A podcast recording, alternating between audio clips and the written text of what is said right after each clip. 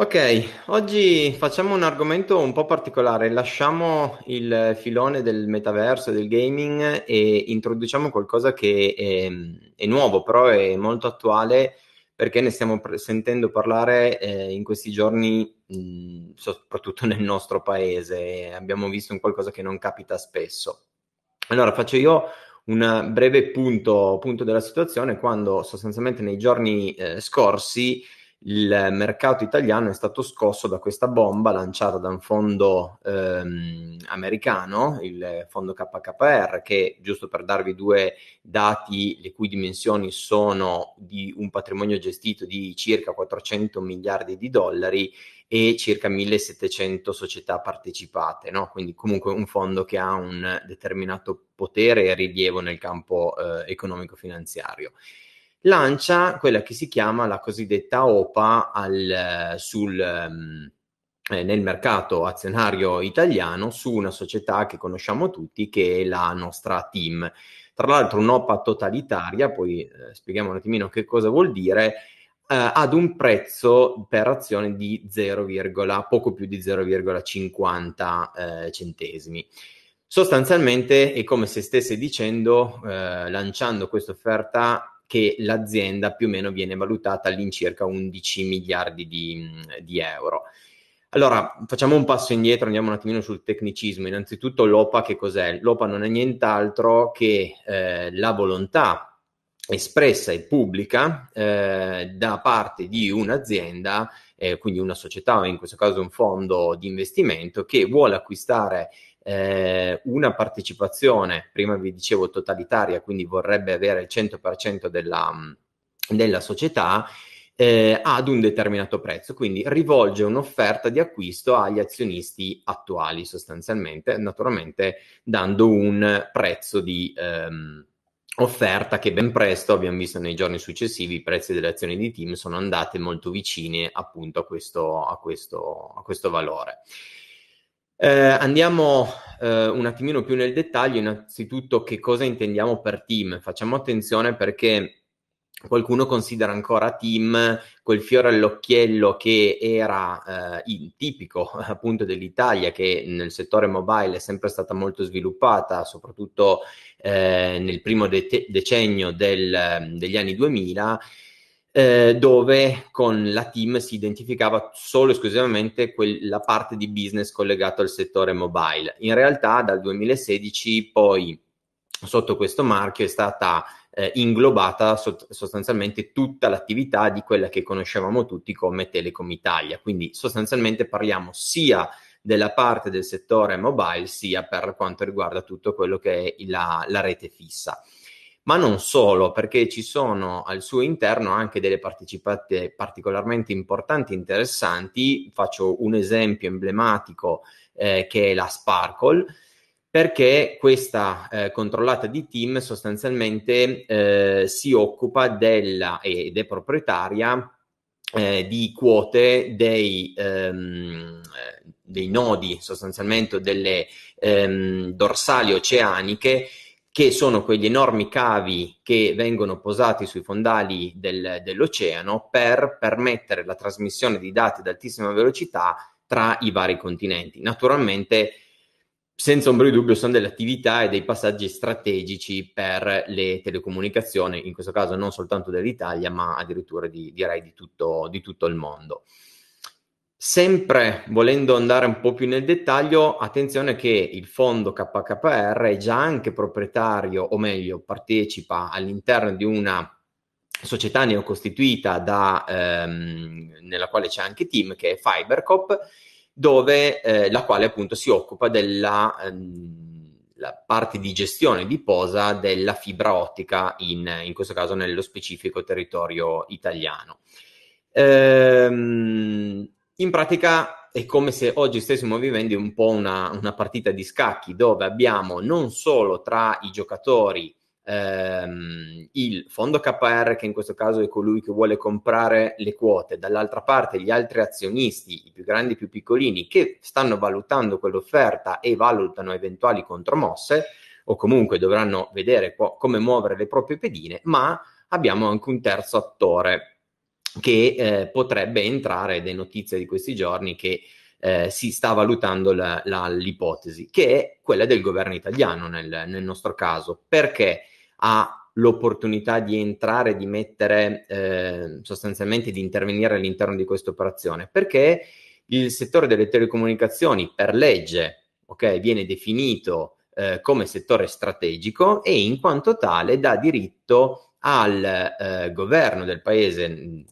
che eh, appunto al, al, governo, in questo caso italiano, di poter intervenire a tutela di eventuali scalate, si dice comunque di tentativi da parte di investitori esteri di prendere il controllo di società che operano in questi settori strategici. Questo è stato uno di questi casi, perché logicamente se il fondo KKR, eh, in questo caso ripeto, un fondo americano, che però anche lì al suo interno ha soci eh, che sono, potrebbero essere di diverse nazionalità, eh, diventerebbe proprietario sostanzialmente di quello che è la rete m- mobile e fissa del, del, delle telecomunicazioni italiane. Quindi è logico che lo Stato qui potrebbe intervenire. Io eh, chiedo a Paolo se ha voglia di darci una, qualche delucidazione in più su quale cos'è sono, o meglio che cos'è questa eh, opportunità che definiamo golden power da parte del, del, dello Stato di poter intervenire e se ad oggi ci sono già stati dei casi pratici. Sì, no, ecco, buongiorno a tutti. Um, diciamo che la golden power, come diceva giustamente Albi, altre volte definita anche golden share, può essere utilizzata da, da un soggetto, come ricordava giustamente Albi, che può essere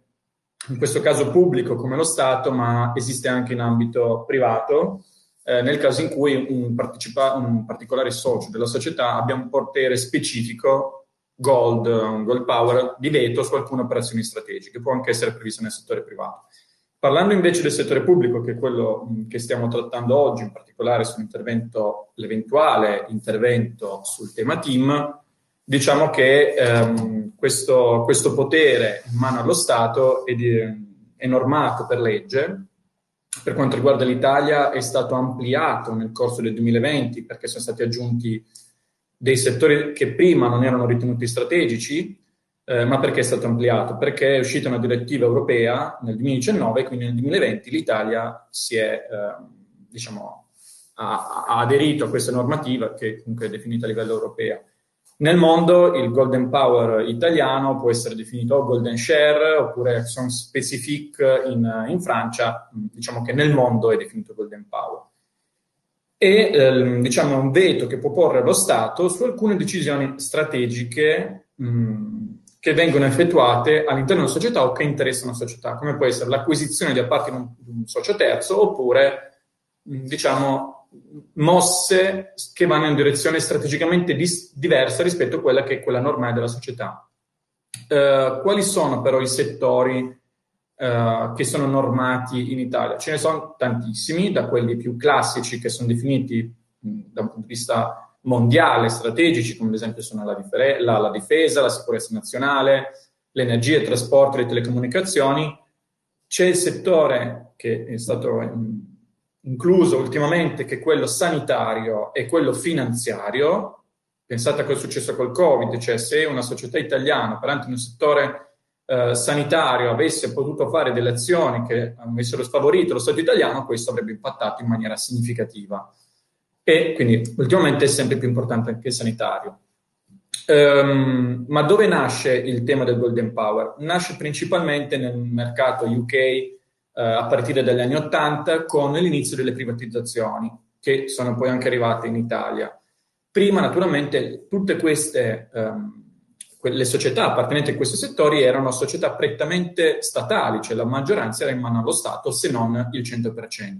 Con l'avvio delle privatizzazioni, lo Stato ha voluto comunque tenersi una mano dentro la società, che può essere o direttamente con una partecipazione che lo Stato ha ancora nella società, oppure indirettamente andando a normare quel particolare settore strategico. Pensiamo, quando parliamo di privatizzazioni, per farvi un esempio, c'è eh, dall'acqua, dal gas, l'elettricità, queste che sono state le privatizzazioni che abbiamo conosciuto anche, eh, anche in Italia. Quando è che è stato utilizzato in Italia? Poche volte, non tantissime. Tra le più famose abbiamo Applied Materials eh, nel novembre 2021 che riguardava i semiconduttori o eh, LPE che riguardava i chip, eh, questo utilizzato intorno a marzo-aprile 2021. Quindi non è che sono tanti gli utilizzi effettuati in Italia. Se ne parla molto perché spesso mh, l'utilizzo del Golden Power viene mh, quantomeno richiamato da un esponente politico, può essere un ministro, può essere un politico di una forza eh, importante in Parlamento, anche se formalmente non viene utilizzato. L'esempio più, um, che, che, si cita più spesso era il caso Mediaset Vivendi, che era successo qualche anno fa, in cui Vivendi voleva entrare nel capitale di Mediaset e uh, era stato mh, ipotizzato l'utilizzo della Golden Power per non permettere questo accesso. Questo è un po' Paolo, per caso ci sono anche stati casi est- all'estero che magari potrebbero essere, aver fatto dei esempi? Ce n'è, sì, ce n'è uno che secondo me è molto particolare. C'è, l'azienda è conosciuta, eh, l'Embraer, del, che ha sede in Brasile, è una società che fa uh, aeromobili, quindi ci sono i famosi aerei Embraer molto, molto conosciuti, eh, fa aeromobili sia militari che eh, per utilizzo commerciale. Um, nel 2019 la Boeing ha manifestato il suo interesse ad acquisire la parte commerciale del, dell'Embraer, subito il governo brasiliano aveva dato il suo benestare, quindi ok, va bene, fate pure l'operazione, se non che ne, un anno dopo eh, ha, tolto questo, quindi, ha tolto questo benestare utilizzando la Golden Power e quindi impedendo eh, diciamo, l'operazione. Grazie Paolo, eh, sempre molto interessante e vorrei invece mh, con Andrea cercare di riportare l'attenzione un attimino su quello che riguarda il nostro focus, cioè il mondo degli, degli investimenti. E quindi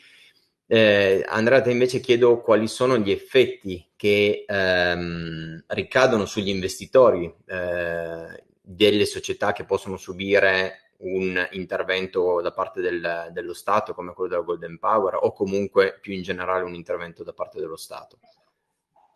Sì, grazie Albi. Eh, è un tema molto importante anche per gli investitori, quindi per noi che vogliamo investire, perché innanzitutto chi decide di investire in una determinata società deve conoscere prima di tutto il contesto nel quale si trova, perché i contesti possono essere molto diversi tra di loro all'interno di una società, all'interno di uno Stato, quindi all'interno di un contesto, gli interessi che ci sono in gioco sono molto diversi tra loro. Quello dell'investitore è uno degli interessi in gioco. Ad esempio, la collettività nella quale ci troviamo può avere interessi che sono diversi e talvolta anche contrastanti con quello dell'investitore. Voi pensate a una società che magari per realizzare i suoi prodotti inquini molto io da un lato voglio che massimizzi il profitto, la collettività vuole dall'altra che invece si massimizzi la tutela dell'ambiente. Questi due interessi possono essere in contrasto tra di loro e quindi occorre in un certo modo eh, andare a trovare una ottimizzazione, si dice, quindi non arrivare alla massimizzazione dell'uno o dell'altro, ma trovare il mix giusto, ideale che possa raggiungere questo equilibrio.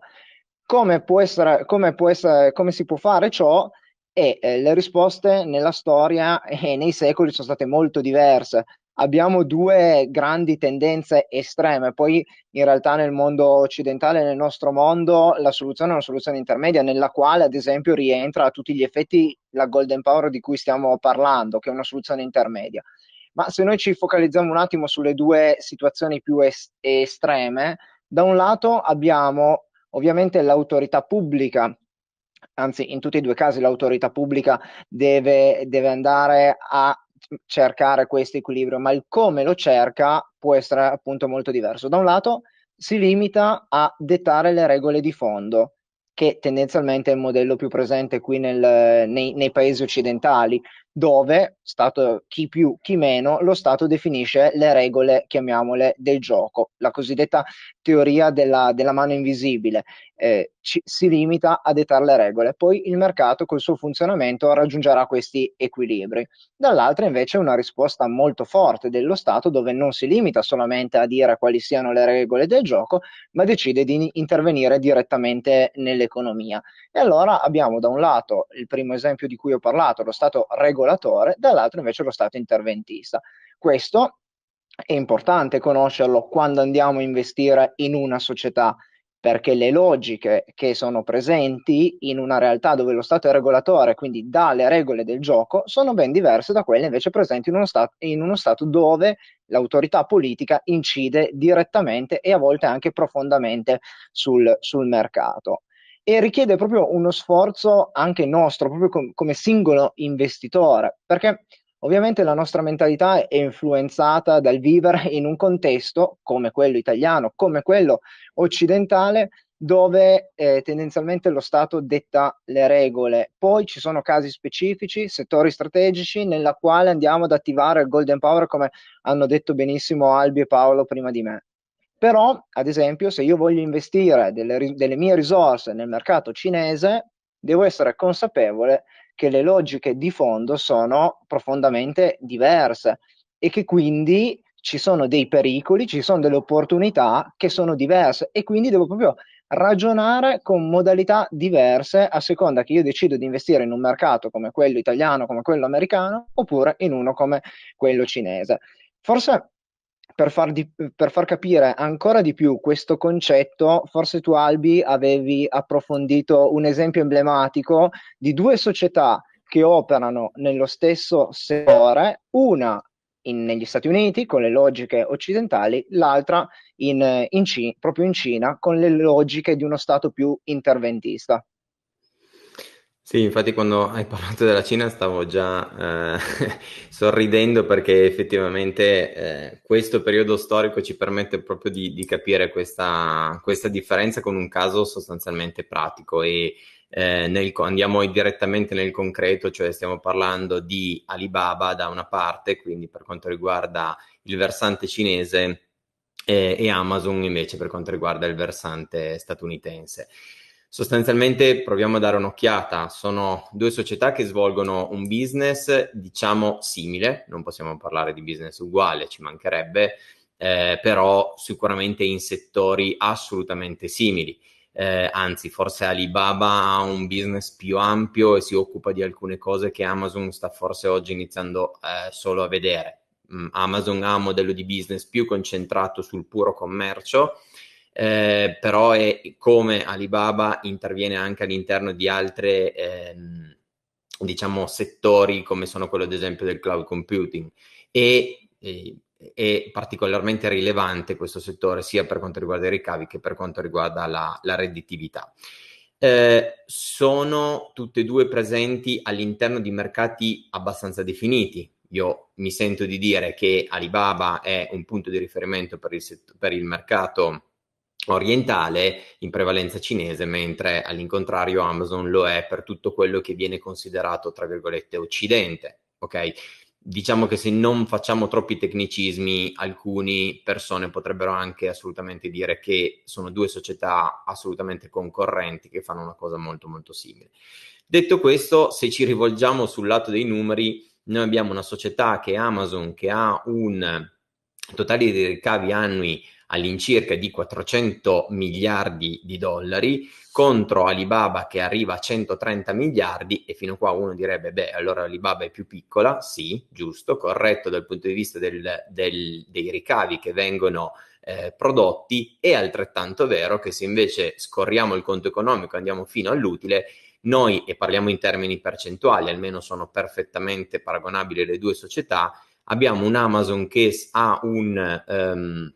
diciamo margine netto, quindi utile sui ricavi all'incirca del 5,7, comunque poco più del 5%, mentre Alibaba supera il 20% e quasi al 21% di marginalità, quindi un business che ci sembra anche funzionare meglio, almeno dal punto di vista dei, dei numeri. Qual è il giudizio del mercato? Partiamo da qui. Il giudizio del mercato è che Amazon ad oggi ha una capitalizzazione che è di 1,8 trilioni, mm, diciamo termine che non si dovrebbe utilizzare, ma sostanzialmente vuol dire 1800 miliardi di dollari di valutazione, quindi mm, per capirci la, eh, la market cap, quindi la capitalizzazione di mercato non è nient'altro che il prezzo delle azioni per il numero delle azioni, ok, de- che compongono il capitale della società, e eh, mentre per Alibaba abbiamo un valore totale di 350 miliardi, quindi capite da 1800 miliardi a 350 miliardi. Quindi c'è una bella differenza. Vogliamo scendere ancora un po' più nel dettaglio, andiamo a capire qual è il rapporto tra la capitalizzazione e il prezzo degli utili. Ad oggi Amazon viene valutata 70 volte gli utili che produce, produce scusate, mentre ehm, Alibaba 19. E questo direi che è un qualcosa di molto emblematico, perché è una società che ad oggi ehm, comunque è, sta crescendo comunque eh, guadagna di più già di una società occidentale che cresce, fa numeri ancora più grandi, ma fatica ancora a guadagnarci il giusto. Logicamente sta prendendo una posizione di mercato sempre più rilevante che forse le permetterà in futuro di fare degli utili più, più, più grandi ancora, però soli, è logico che cioè, la differenza tra 70 e, parliamo di cifra tonda, 20 è eh, molto rilevante. Cosa è successo sostanzialmente nel, a fine ottobre, inizio novembre 2020? Una partecipata ehm, del, del, gruppo di Alibaba, che era Ant Group, che si occupa sostanzialmente della società finanziaria del gruppo, si occupava di gestione finanziaria, ha eh, metodi di, di pagamento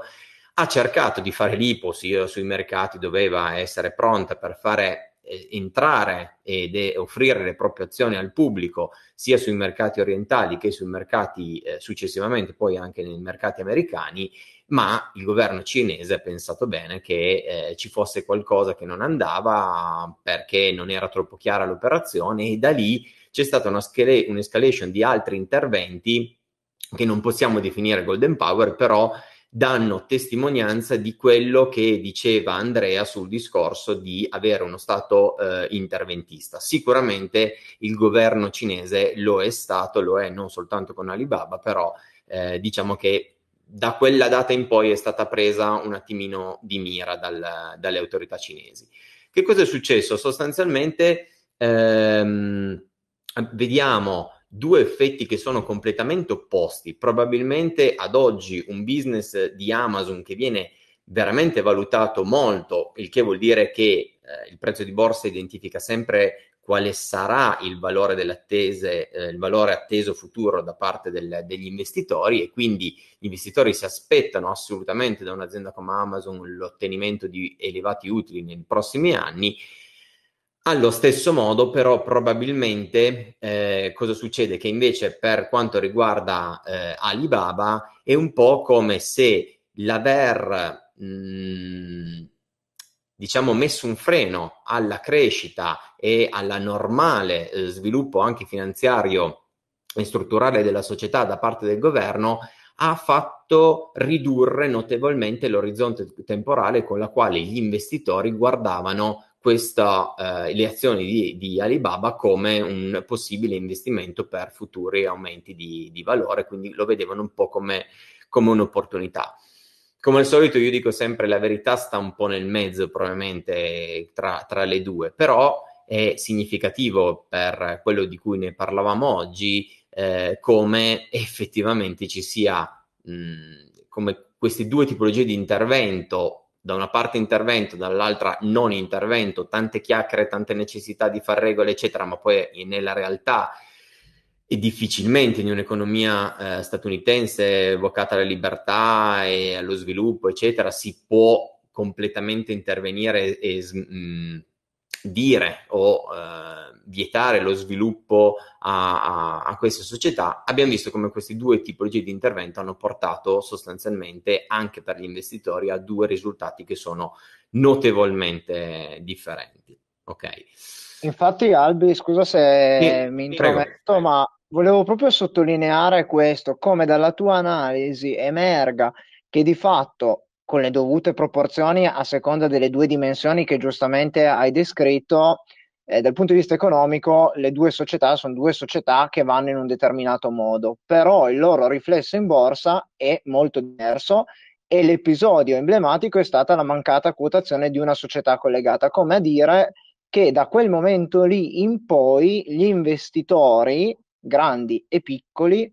hanno quasi un timore nell'investire in Alibaba non tanto perché non intravedono una solidità economica, ma per paura che il governo cinese possa di nuovo intervenire o intervenga e questo porti a limitare la crescita in futuro, ma non perché la società va male, perché vengono messi dei paletti all'esterno. Questo è appunto un caso dei due estremi che abbiamo fatto. Abbiamo guardato un po' gli estremi per far capire la differenza, ma allo stesso tema si può anche ragionare sulla golden power e quindi torniamo da dove siamo partiti. Se io sono azionista di team, se io sono un investitore in team, sapere che team opera in un settore strategico e che il governo può intervenire e dire sì, l'operazione la faccio fare, no, l'operazione non la faccio fare, a me investitore può portare un vantaggio o un danno. Quindi devo essere consapevole che in quel settore, in un paese come l'Italia, lo Stato può intervenire e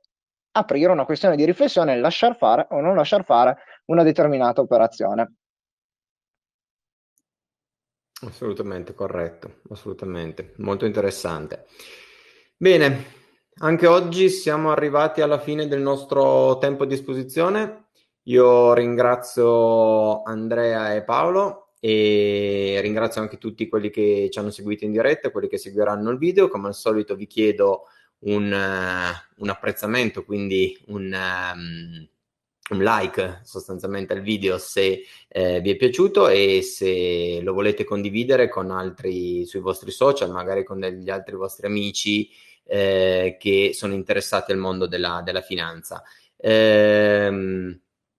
come al solito, io chiuderei il video con uh, la classica frase stay bread, con uh, la classica frase stay bread.